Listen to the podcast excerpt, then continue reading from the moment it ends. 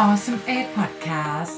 Podcast แชร์ความรู้ไอเดียดีๆ สรุปให้คุณใน 8 นาที กับครูพี่เจส พักซิกร ทับทิมทอง ผู้ก่อตั้งสถาบัน Mission to Top You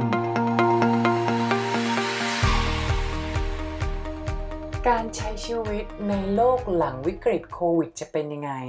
Awesome 8 Podcast วันนี้สรุปความรู้ดีๆ ให้ฟังค่ะ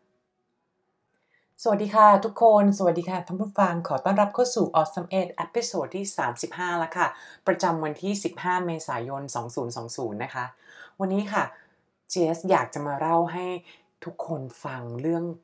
ที่เราเนี่ยกำลังจะมองว่าหลาย ๆ คนกำลังคิดว่า เมื่อไหร่นะทุกอย่างจะกลับไปเป็นเหมือนเดิม เมื่อไหร่ทุกอย่างจะกลับไปเป็นเหมือนก่อนจะมีวิกฤตโควิดนะคะ ตอนนี้แหละก็อยากจะมาแชร์ว่าบางอย่างค่ะ อาจจะไม่กลับไปเป็นเหมือนเดิมนะคะ ยกตัวอย่างค่ะ อย่างในที่ประเทศจีนนะคะ เขาก็มีการล็อกดาวน์เมืองใช่ไหมคะ แล้วเขาก็อย่างในเซี่ยงไฮ้เนี่ยก็เริ่มไม่ล็อกดาวน์แล้วแล้วก็เริ่มให้คนเนี่ยสามารถออกมาช้อปปิ้งสามารถมีเปิดห้างนะคะ เปิดซูเปอร์มาร์เก็ตปรากฏว่าคนยังไม่กลับมาซื้อนะคะ อันนี้ต้องบอกว่าหลาย ๆ อย่างเนี่ย พฤติกรรมคนได้เปลี่ยนไปแล้ว แล้วจากที่ครูพี่เจสเองก็ได้อ่านมาใน The Economist เอง หรือว่า MIT Research หรือของ Harvard Business Review เนี่ยนะคะ เขาหลายคนบอกเป็นเสียงเดียวกันว่าโควิด 19 เนี่ยแหละ เป็นตัวเร่งให้เกิด disruption เร็วขึ้น เป็นการเร่งเวลาให้เกิดการเปลี่ยนแปลงเร็วขึ้น ซึ่งถ้าเกิดมันเปลี่ยนแล้วมันเปลี่ยนเลย มันอาจจะไม่เปลี่ยนกลับมาเหมือนเดิม เพราะพฤติกรรมคนเรานะคะพอดีถ้ามันเปลี่ยนไปแล้วแล้วไปเจอสิ่งที่ดีกว่า เราจะเปลี่ยนกลับมาทำไมใช่ไหมคะ วันนี้ก็จะมาแชร์เทรนที่เห็น 5 เรื่องค่ะในชีวิตประจำวันของเรา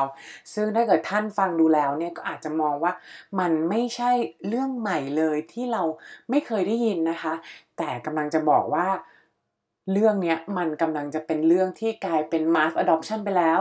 เรื่อง 5 เรื่องนี้เมื่อก่อนอาจจะมีคนที่เรียกว่าเป็นเหมือนแบบ very early adopter เท่านั้น แต่พอมันมีโควิดเข้ามา มันกลายเป็น mass adoption ไปแล้วนะคะทำให้หลาย ๆ บริการหลาย ๆ ธุรกิจเนี่ยแหละต้องมีการปรับตัวรวมถึงการใช้ชีวิตประจำวันของเราด้วยเหมือนกันนะคะ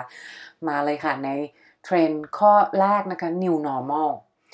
work from home หรือ work remote จะกลายเป็นสิ่งที่บริษัทเนี่ยจะต้องเริ่มปรับตัวเป็นนโยบายค่ะ อย่างปัจจุบันเราก็เห็นเลยนะคะ หลาย ๆ บริษัทที่เมื่อก่อนเนี่ยบอกว่าโอ้ยทำงาน work from home work remote มันยากมันทำไม่ได้ แต่เกิดมีวิกฤตกลับมาเนี่ย โอ้โห กลายเป็นว่าทุกคนต้องมาใช้ Zoom ใช้ Skype ใช้ Google Meet ใช้ทุกอย่างที่มันเป็นออนไลน์ แล้วปรากฏว่ามันก็สะดวกมันไม่ได้ใช้ยากเลย จริง ๆ แล้วมันเป็นเรียกว่ามันเป็น mindset ของคนนะคิดว่าการเปลี่ยนแปลงเนี่ยจริง ๆ มันมันยาก แต่จริง ๆ แล้วพอมันจำเป็นจะต้องเปลี่ยนแปลงเนี่ยเราก็ทำทุกวิถีทางให้มันทำได้นะคะ อย่างของน้องๆที่ Mission Top U เองเนี่ย ปกติก็มันจะจะมาเจอพี่ๆ ตัวต่อตัวเลย in person meeting เลย เราก็ ปรับเปลี่ยนไปเป็นคุยวิดีโอคอลซึ่งก็ยังได้ข้อมูลได้ความเข้มข้นเหมือนกันนะคะ พี่ๆก็ยังสามารถแชร์สไลด์แชร์หน้าจอ ซึ่งตรงนี้พูดถึงเมื่อก่อนเนี่ย คนอาจจะงงแต่ว่าเวลาเนี้ยเรามาพูดถึงตรงนี้ทุกคนเข้าใจกันหมดแล้วนะคะ ฉะนั้นเนี่ยสำหรับคนที่เป็นบริษัทเองแหละก็ต้องเริ่ม balance แล้วแหละว่าพอจะกลับมาเนี่ยจะ balance การทำงานในออฟฟิศหรือการทำงานที่บ้านยังไง หรือเป็นไปได้ว่า คนน้องๆที่ทำงานเนี่ยอาจจะเริ่ม request ขอ work from home บ้างมากขึ้น เพราะเราก็สามารถประหยัดค่าใช้จ่ายมีเงินเก็บได้มากขึ้นนะคะ เนี่ยแหละก็เป็นสิ่งที่ทั้งบริษัทแล้วก็พนักงานจะเริ่มต้องปรับตัวกันนะคะ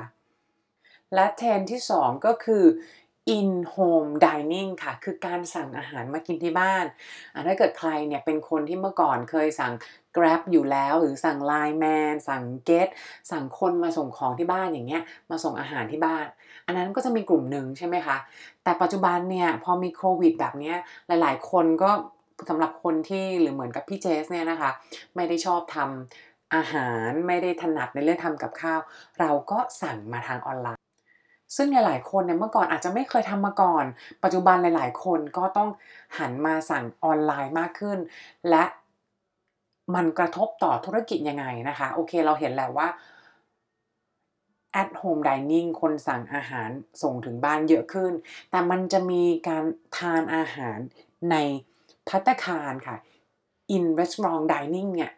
กำลังจะเอานะคะ เพราะว่าลองนึกภาพดูถ้าเกิดวิกฤตการณ์โควิด มันเริ่มซาลง เริ่มกลับมา ก็เป็นไปได้ว่ายังมีกลุ่มคนหลายคนนะคะกำลัง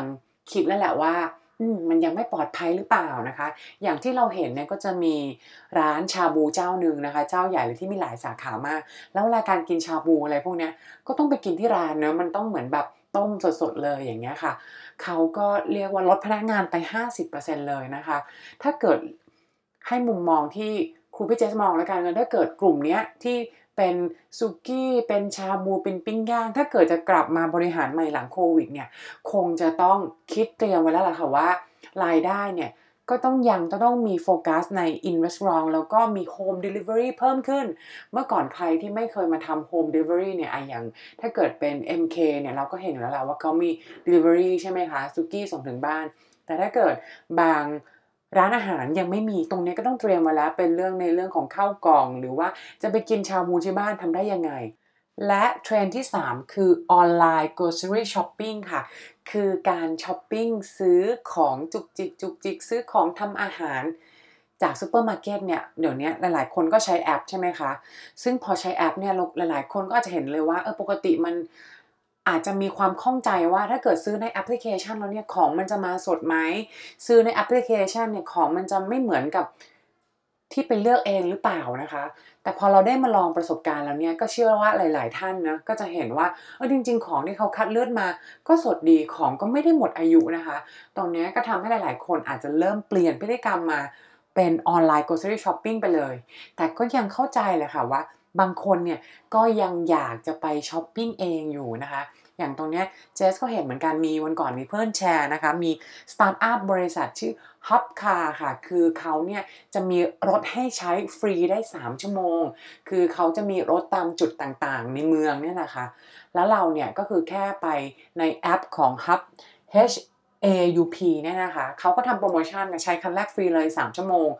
เราจะไปซื้อของช้อปปิ้งข้างนอก เราก็ไม่กล้าจะขับรถไป อ๋อไม่ใช่ไม่กล้าจะขับรถค่ะหมายถึงไม่กล้าที่จะใช้ BTS ใช่ไหมเราต้องขับรถบางคนอาจจะไม่มีรถอย่างเงี้ยเขาก็คือทำรถให้สะอาดมากเลยเราก็สามารถขับไปใช้ฟรีได้เนี่ยไปกลับ 3 ชั่วโมงก็น่าจะคุ้มนะอันนี้ก็ลองไปดูค่ะ ใครที่ยังอยากไปซื้อเองอยู่ก็ลองใช้บริการของ Haupcar ได้นะคะ และเทรนด์ที่ 4 ก็เรียกว่าเป็นเทรนด์คุณพ่อคุณแม่วัยสวค่ะ เริ่มติด online shopping อันนี้ต้องบอกว่าเอามาจาก ชีวิตประจำวันส่วนตัวเลยนะคะ สิ่งใกล้ตัวมากก็คืออย่างเมื่อก่อนเนี่ยคุณพ่อคุณแม่ของพี่เจสเนี่ยก็อายุประมาณ 60 กว่า 70 อย่างเงี้ยนะคะ ท่านเนี่ยก็คือออนไลน์ไม่แตะเลยอะซื้อของ Lazada s h o p e e ไม่เคยใช้เลย พอมีเรื่องโควิดเนี่ยแหละค่ะท่านก็ต้องซื้อของ ท่านก็เริ่มเข้าไปใช้ Lazada s h o p e e ซึ่งตรงนี้แหละมันทำให้เกิด mass adoption คนที่ ไม่ใช่แค่มาสนะอันนี้เรียกว่าเป็น late adopter เลยนะคะ ถ้าเกิดใครไปดู curve เนี่ยของ adoption curve ของการใช้บริการอะไร การใช้ผลิตภัณฑ์อะไรก็ตามเนี่ย ตอนแรกมันจะเป็น innovator ก่อนเรียกว่าคนที่เป็น geek นะคะอันเล็กๆ ต่อมาเป็น early adopter ต่อมาเป็น mass adoption แล้วค่อยเป็น late adopter เรียกว่าถ้าเกิดคุณพ่อคุณแม่ของพี่เนี่ย ที่ปกติไม่ใช้ออนไลน์เลย เรียกว่าคุณพ่อเนี่ย ไม่เล่น Facebook เลยละกัน อยู่ดีๆเนี่ย มาใช้ Lazada s h o p e e แล้วแสดงว่า e-commerce ออนไลน์ช้อปปิ้งเนี่ย ก็เป็นเทรนด์ที่กำลังจะกินทั้งตลาดไปแล้วนะคะ และเทรนด์สุดท้ายค่ะ เชื่อว่าหลายๆ คนเนี่ยคงคุ้นเหมือนกันนะคะ คือ EdTech กำลังมาแรงหรือว่าออนไลน์เรียนรู้ค่ะ อย่างช่วงที่มีโควิดช่วงแรกๆนะคะ ก็จะมีโพสต์อันนึงที่คนแชร์เยอะมากเป็นหลายร้อยเป็น เป็นพันกว่าแชร์เลยค่ะ ก็คือเขาบอกว่า 10 คอร์สที่คุณสามารถเรียนออนไลน์อยู่บ้านได้จากมหาลัย Ivy League นะคะ อันนี้ก็จะเห็นแล้วว่าคือคนเราอ่ะ แม้ว่ามันจะมีวิกฤตอ่ะก็จะมีคนอยู่หลายกลุ่มหลายคนเลยแหละ ที่ยังอยากเพิ่มความรู้ให้ตัวเองอยู่นะคะและนี่ก็คือ 5 เทรนด์ที่จะเป็น new normal หลังจากโควิด ข้อแรกเลยก็คือ